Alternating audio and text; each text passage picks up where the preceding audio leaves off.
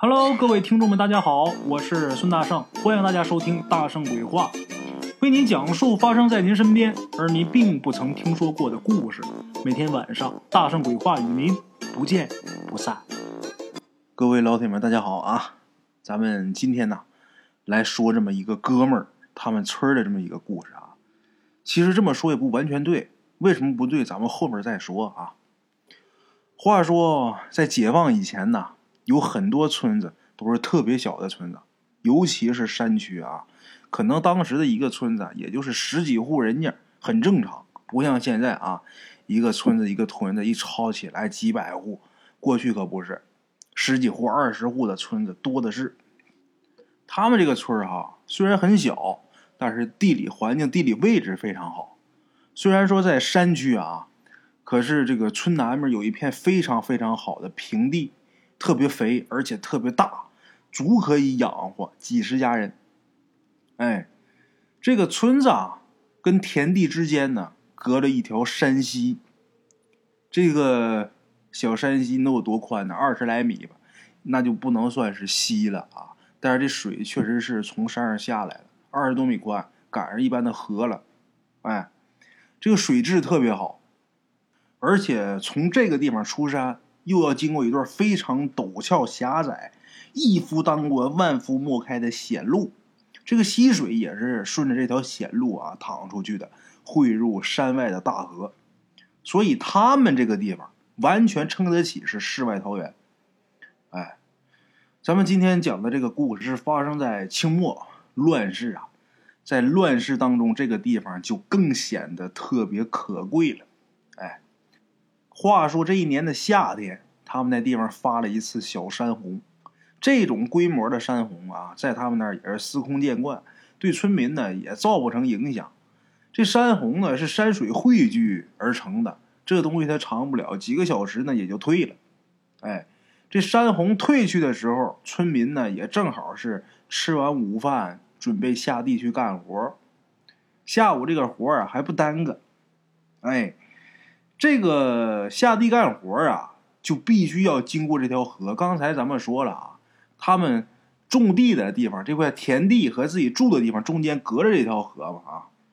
这个山溪呀，刚才说了二十来米宽，最窄的地方呢得有十多米。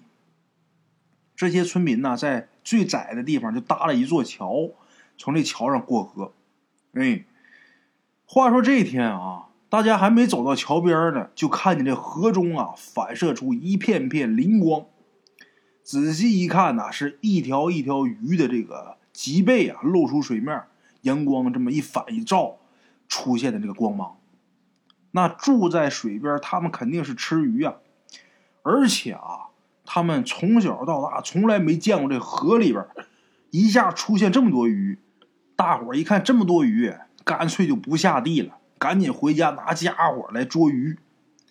咱们简言结说啊，不到半个小时，就每家每户都抓了得有十来斤鱼，然后回去了。这河里边也恢复正常了。晚上啊，家家户户炖鱼啊，个个都是兴高采烈的，很开心，都说：“哎呀，没吃过这么好吃的鱼。”也没见过这么好抓的鱼，吃的是挺 happy，可是吃完之后啊出事儿。那个时候吃完鱼呀，吃完肉啊，剩下这个鱼骨头啊，或者是猪骨头、羊骨头怎么办呢？能给家里边动物吃的就给家里边动物吃了，家里边动物不吃的或者家里边没有动物了，就直接到外边了。它不像现在有这个卫生回收系统啊，过去可没有。所以说，有好多家就把这个鱼骨头啊，就倒外边了。头一天吃鱼的时候很正常，可是垃圾倒出来了。第二天傍晚的时候，村民也是啊，下地干活收工回家。可是回家的时候，大伙却渐渐的发现自己家门口的垃圾堆当中，出现了一副一副的人牙，人的牙齿啊，完完整整的，白白亮亮。一开始这一家一家都懵啊，这哪儿来的牙呀？可是从这个牙出现的这个位置啊，大家慢慢分析判断，这应该是昨天吃的鱼鱼嘴里的牙。哎呀，这大伙很诧异啊，赶紧回家去看自己家没吃完的鱼。这每家都弄了十多斤，他不可能一顿都吃完，有没吃的啊？回家看自己水缸里边没吃的鱼，看有没有牙，捞出来仔细检查啊。结果大伙发现啊，这些鱼都很正常。哎，当时这个蛋白质啊来源很匮乏。既然这样啊，大伙一看这个这缸里这鱼没什么问题啊，所以也就睁一只眼闭一只眼了。晚上该炖还炖，该吃还吃。晚上炖鱼炖好了之后，吃鱼的时候，每家每户的人都很小心，仔细看碗里这个鱼有没有牙。哎，万幸啊，这鱼都很正常，没长人牙。好多人也就放心了。吃饱了睡觉，哎，可是刚躺下没多长时间，这个全村的人呢就都被闹醒了。怎么的呢？是一个村民。这人啊叫柱子啊，这柱子跟疯了似的，挨家挨户去敲门，一边敲门一边喊啊：“长牙啦！”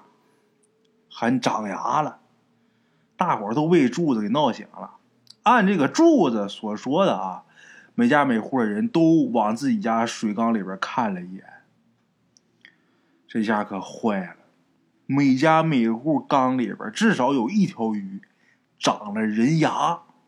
就人的牙齿啊，你们想想啊，这玩意儿多膈应！这会儿一看见这个鱼嘴里边长人牙了，最硬气的人这会儿也服软了。可是仗着人多啊，壮胆儿，把这些鱼啊凑到一个地方，就把这个长牙没长牙的鱼啊都凑到一起。这些人一直是挨到天亮，然后恭恭敬敬的把这些鱼又送回到河里边去，而且又是鞠躬又是作揖的。怕这个龙王鱼神怪罪，哎，送回去之后啊，得有十多天也没发生什么事儿。慢慢的，大家这心呐，就心神就定下来了，就不害怕了。可是有这么一天啊，这些村民正在吃午饭呢，忽然间外面啊传来一阵撕心裂肺的哭声。大伙赶紧放下饭碗，跑出来看看怎么回事啊。原来呀。是有这么一家的孩子，也就十来岁的一个小男孩，在河里淹死了。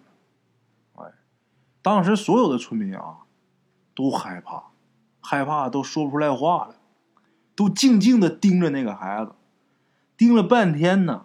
有这么一个人说了一句：“哎呀，二蛋淘气，说了几回了，别下河洗澡，他就是不听啊。这河水这……”这东西弄不好就得淹死。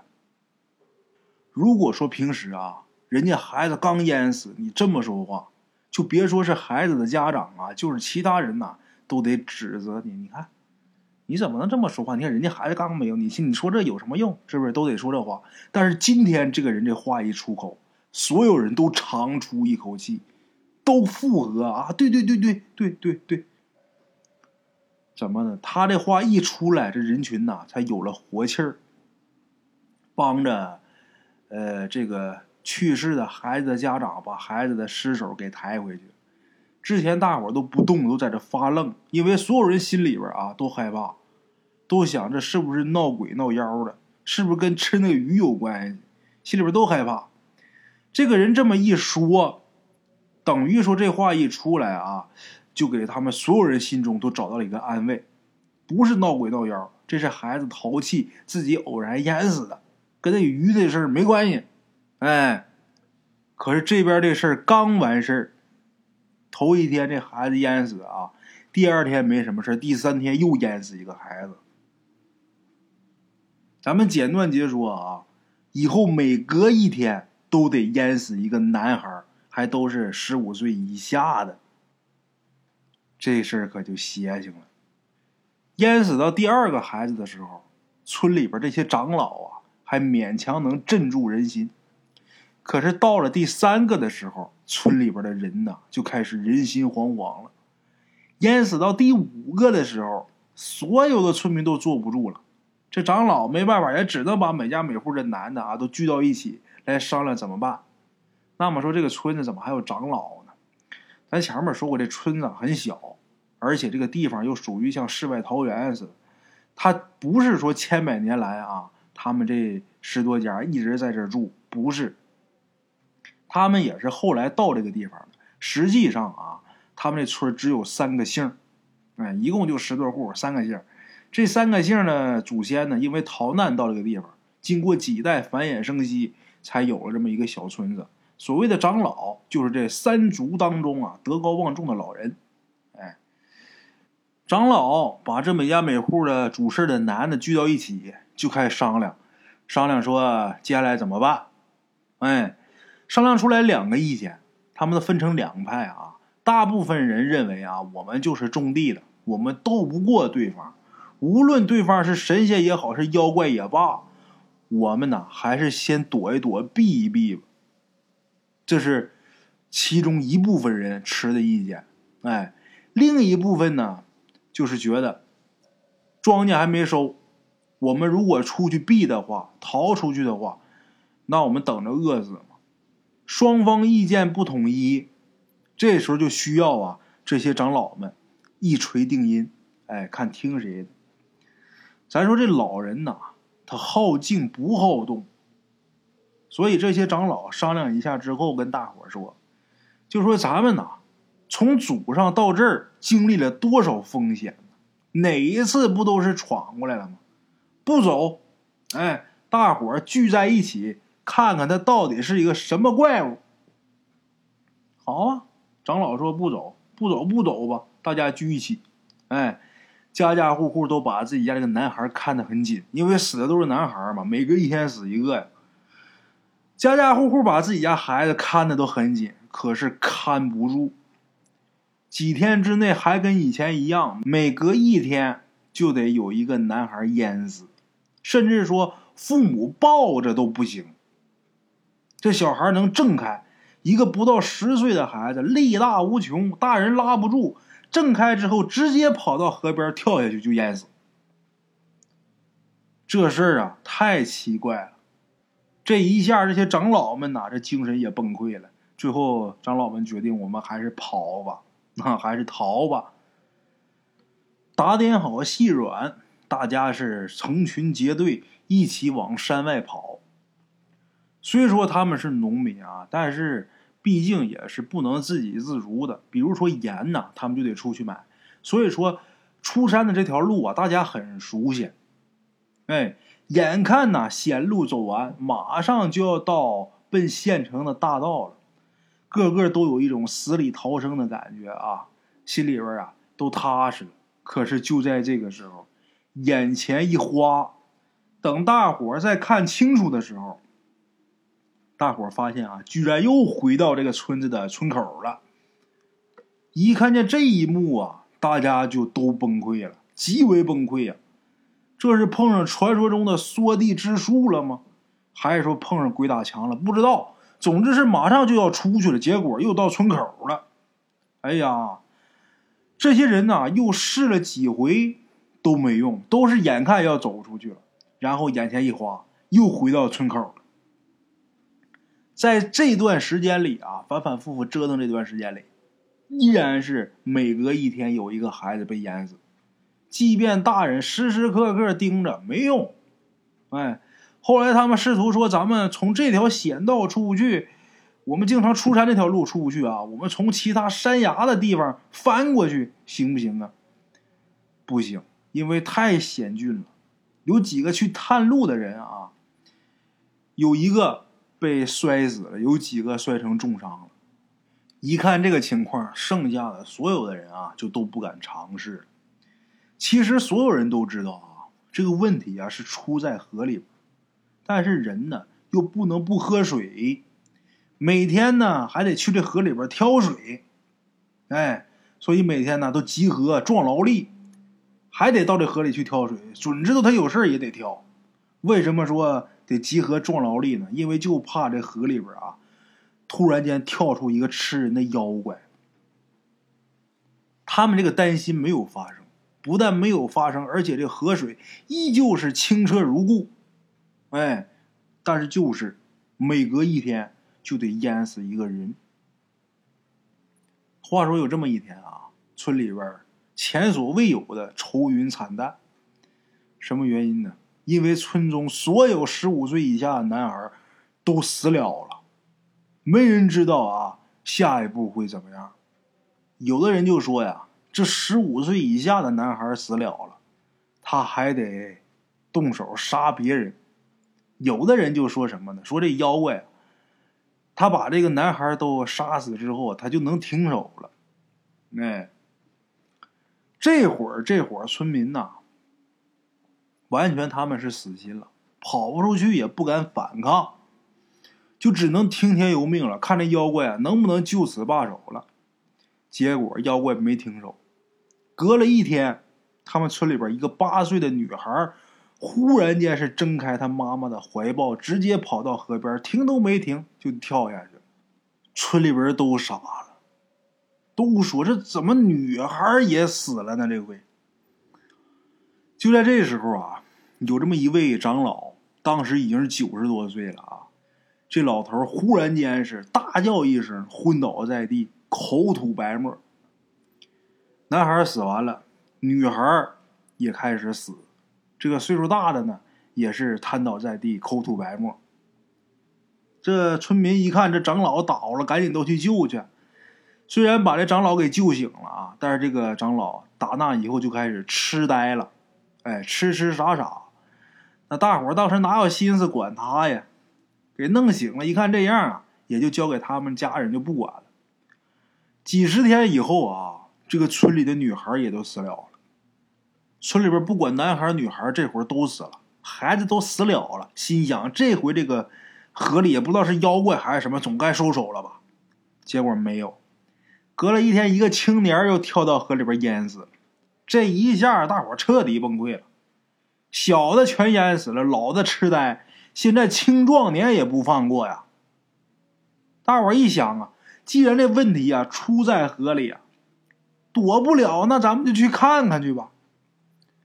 到那儿去看去，这河虽然不宽啊，但是挺深的。凭借这十几家的人力啊，没有办法把这个河水给它截断。他们就是不甘心，死也要死个明白。哎，说去河边去看看。话虽然这么说，但是一个人不敢去，得成群结队的。所以他们这个村所有活下来的人都成群结队的到这个河边来看。到这儿来一看呢，河边这个青草啊还是那么青，河里的水呢还是那么透亮。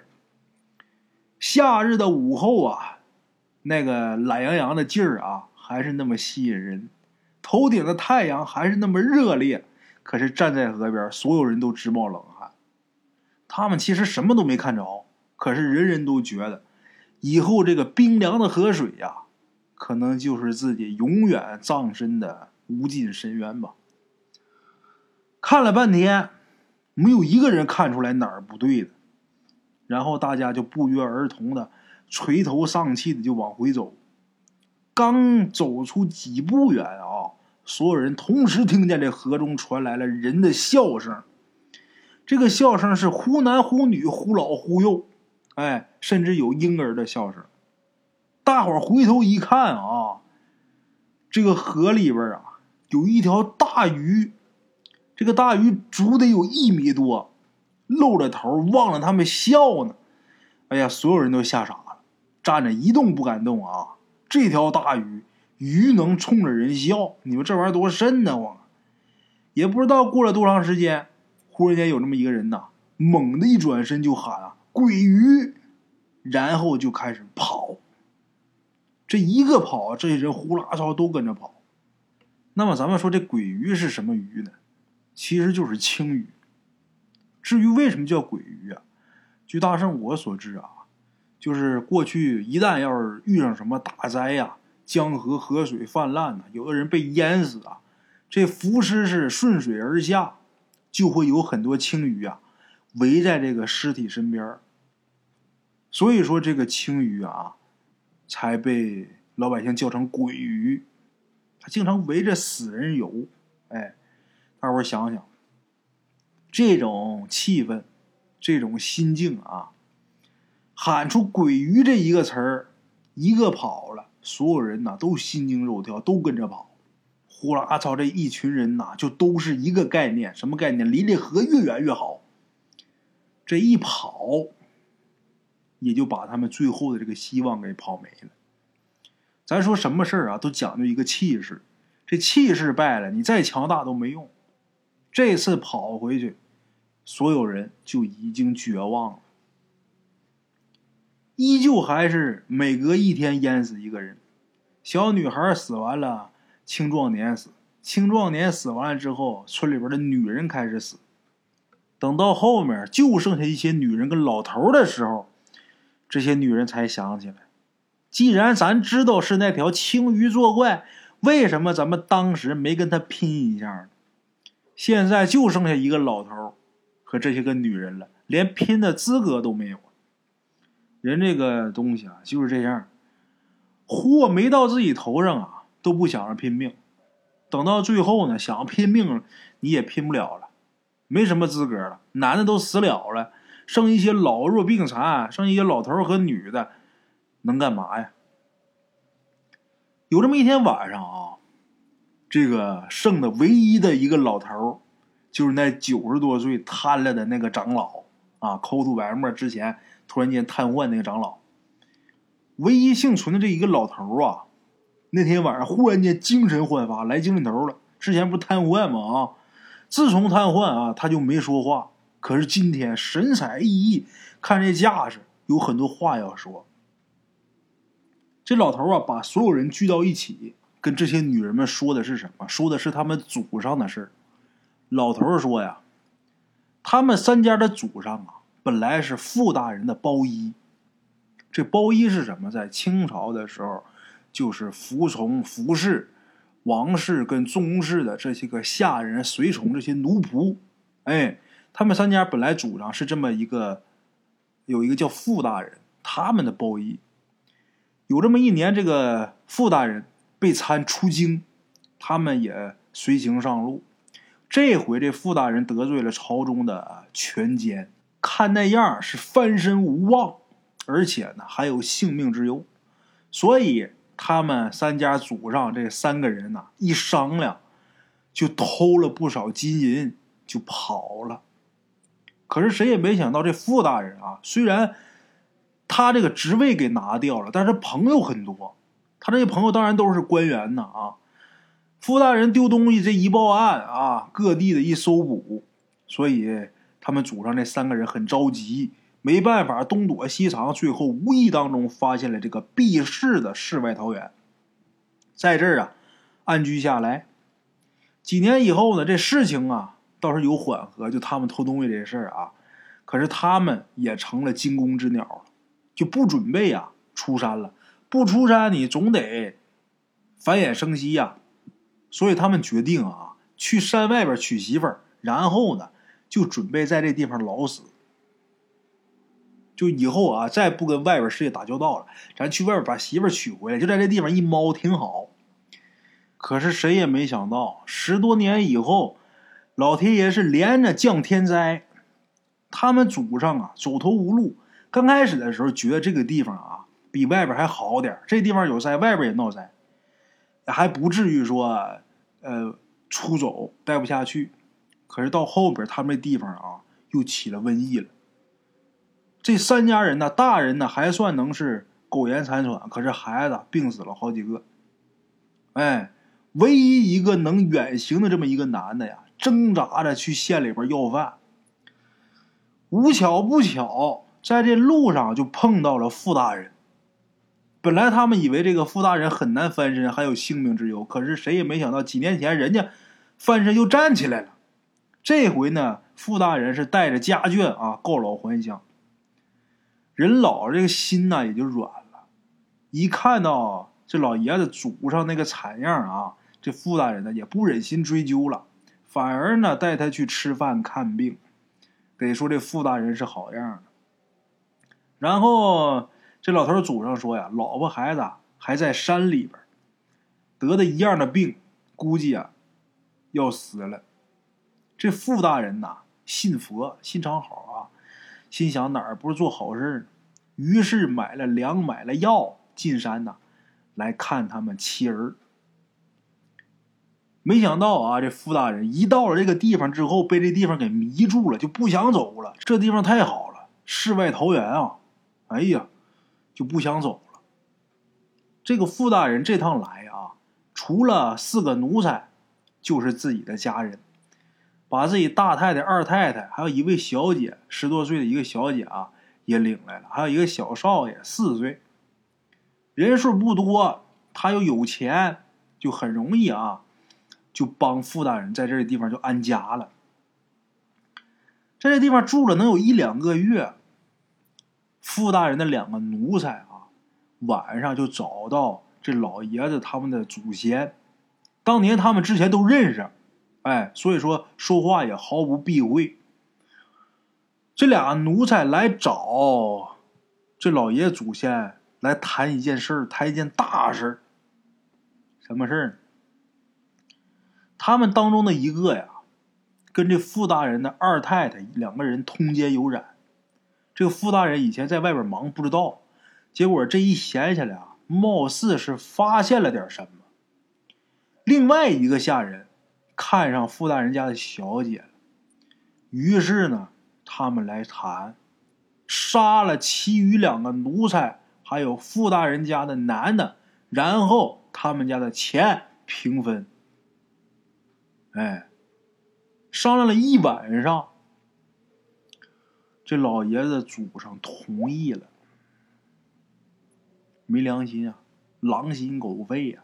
人家救了你一家，你现在算计想弄死人家啊！当时除了最开始这三族的三个老祖，还有两家的儿子啊，当时也十五六了，也能帮手，也参与。傅大人没防备呀，他们商量好，在第二天夜里很容易就得手了，把傅大人还有他儿子还有两个奴才给弄死了，然后把尸体给扔到河里了。那两个起反的奴才很高兴啊，成功了啊！说好了就在傅大人家成亲，然后呢，呃，明天就走。今天呢，把他们不都杀了吗？赶紧跟他女人成亲。然后明天呢，我们走了。晚上喝喜酒的时候，这老头的祖上一起联手，把这俩奴才也给杀。然后本来属于他们的钱抢过来，属于他们的女人也给抢过来，也给分了。半年多以后啊，傅大人的妻子还有他女儿，找了一个机会，投河自尽了。这老头说呀：“这是我们祖上做的孽呀，看来呀，现在是他们来报复了。至于他们为什么等了几十年，谁都不知道；为什么能变成鬼鱼，也谁都不知道。那么最后啊，这些人下场怎么样？这老头和这些女人怎么样？也死了，几乎就都死了，唯独有一个人在。”哎，这个人是村里的一个女的，这女的啊岁数不大，那年十七八岁，是他们村里边其中有一家从外边认领来的这么一个闺女，就不是三家人的血脉，所以她最终是活下来了。剩下的不管是有血脉的直系的儿女，还是说娶来的媳妇儿，全死了。哎。这个没死的这个女的呀，最后成了鬼友的，呃，他爸的舅奶，他的太舅奶，哎，好了，各位老铁们，今儿这故事就到这儿啊，明天同一时间大圣鬼话，不见不散啊。的茶楼，人影错落。用声音细说神鬼妖狐，用音频启迪人生。欢迎收听《大圣鬼话》。Hello，大家好，我是主播孙宇。吃完了饭，然后就回到自己的课室上啊。喜马拉雅、百度搜索“大圣鬼话”，跟孙宇、孙大圣一起探索另一个世界。那天山女子独守枯城。感谢鬼友们，感谢鬼友们，感谢鬼友们一路陪伴。大圣鬼话，见字如面。欲知后事如何，且听我下回分说。